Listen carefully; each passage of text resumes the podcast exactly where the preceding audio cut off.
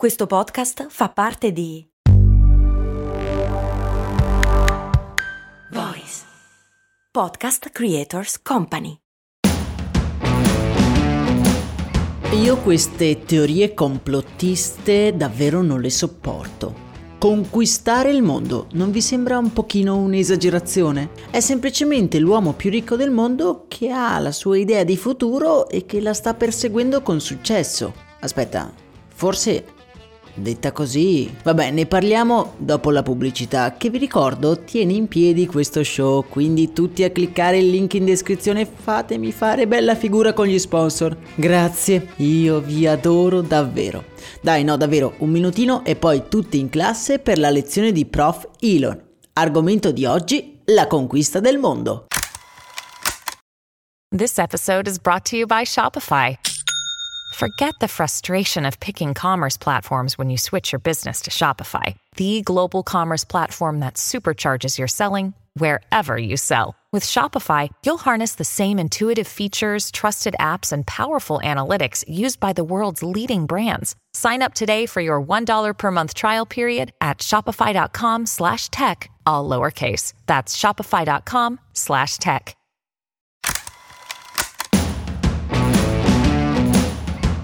Benvenuti su Brandi, i miei prodi avventurieri di brand. Io sono Max Corona e vi faccio subito una piccola premessa. Come forse avete notato, qui su questo podcast difficilmente si parla strettamente di attualità. Perché? Perché Brandi non nasce con questo scopo. Nasce con lo scopo di stupirvi sempre con storie curiose, provenienti dalla storia del business, dell'innovazione, della pubblicità. Ovvio, alle volte le storie curiose si nascondono anche nel passato molto recente. Quindi eccoci qui. Un'altra cosa che non mi piace dell'attualità è che è in continuo divenire. Non più di 10 episodi fa, infatti, mi ero esposto nel dire che Elon Musk non avrebbe mai comprato Twitter e tac, notizia recentissima, ora Twitter è letteralmente di proprietà di Elon Musk.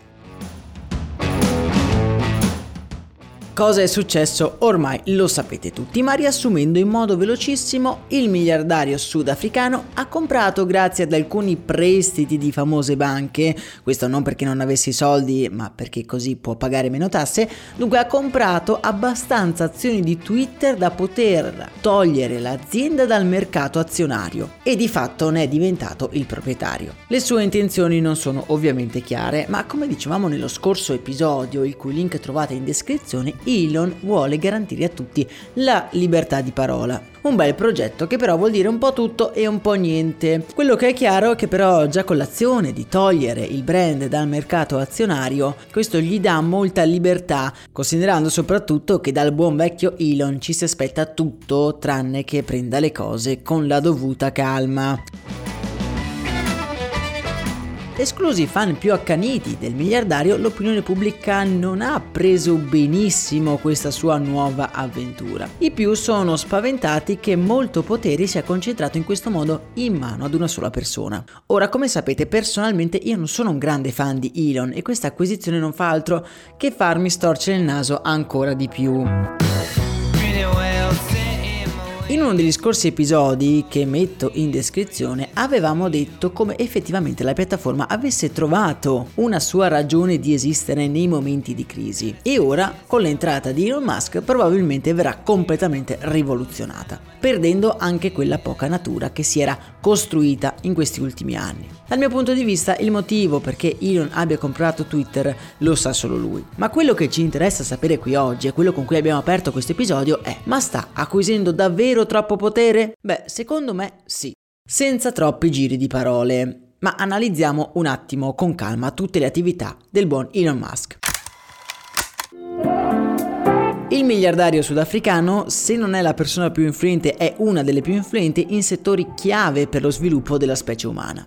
Il settore militare / spaziale con i suoi razzi SpaceX, il settore delle telecomunicazioni e di internet con Starlink, sempre collegato a SpaceX, la robotica di Tesla e il settore energetico con Solar City. E ora si va a inserire anche nel settore delle comunicazioni di massa, per non parlare poi che il suo sogno è quello di impiantare un chip nel cervello e trasferirci tutti su Marte.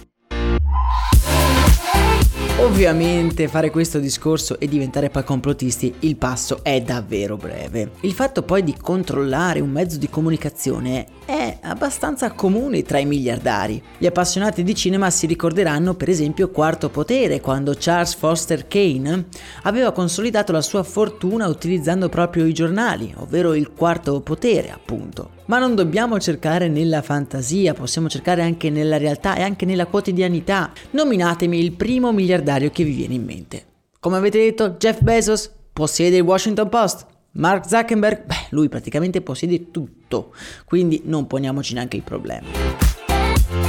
La cosa che differenzia tutti questi personaggi dal nostro protagonista è che Elon è famoso nel senso stretto della parola. È una figura carismatica con il suo seguito, un uomo che ha esposto sia le sue idee politiche sia le sue idee di economia sociale. La possibilità di disporre di 300 milioni di utenti attivi deve essere stato semplicemente troppo allettante per lui. E dico disporre non a caso e non necessariamente nella sua forma negativa. Prendiamo per esempio uno dei prodotti più di successo di Elon, ovvero Neuralink, un chip impiantato nel cervello capace di fare cose grandiose, ma anche per questo incredibilmente spaventoso. Cosa succederebbe se sui social si cominciasse a parlare di questo prodotto, di questa tecnologia, come una cosa normale? Probabilmente la diffidenza degli utenti diminuirebbe e si accoglierebbe un cambiamento in maniera, diciamo, più benevola. Io credo che Elon sia un mega miliardario, possiamo definirlo, non so, di secondo livello. Non solo ha talmente tanti soldi da poter fare praticamente tutto quello che gli passa per la testa, ma lui non si limita a questo, lui non si limita a pensarlo, lui vuole farlo. Vuole andare su Marte, sconfiggere le malattie, cose veramente assurde, ma anche convincere tutti i brand di automobili a produrre auto elettriche era una follia. E invece... Quindi Elon Musk vuole conquistare il mondo? Beh sì, ma anche no, vuole sicuramente cambiarlo. E il cambiamento ci mette sempre davanti a delle scelte. Scelte che per definizione portano a delle conquiste e anche delle rinunce. Qualcuno diceva, se puoi sognarlo, puoi raggiungerlo. C'è solo da sperare che il buon vecchio ragazzone sudafricano non abbia troppe notti agitate, non è vero? È un tema ovviamente che divide, fatemi sapere ovviamente la vostra opinione sul canale Telegram, il cui link trovate nella descrizione di questo episodio. Per oggi intanto è davvero tutto, noi ci sentiamo domani ovviamente con un nuovo episodio, nella speranza che le vostre giornate siano davvero bellissime. Io vi abbraccio forte, un saluto da Max Corona.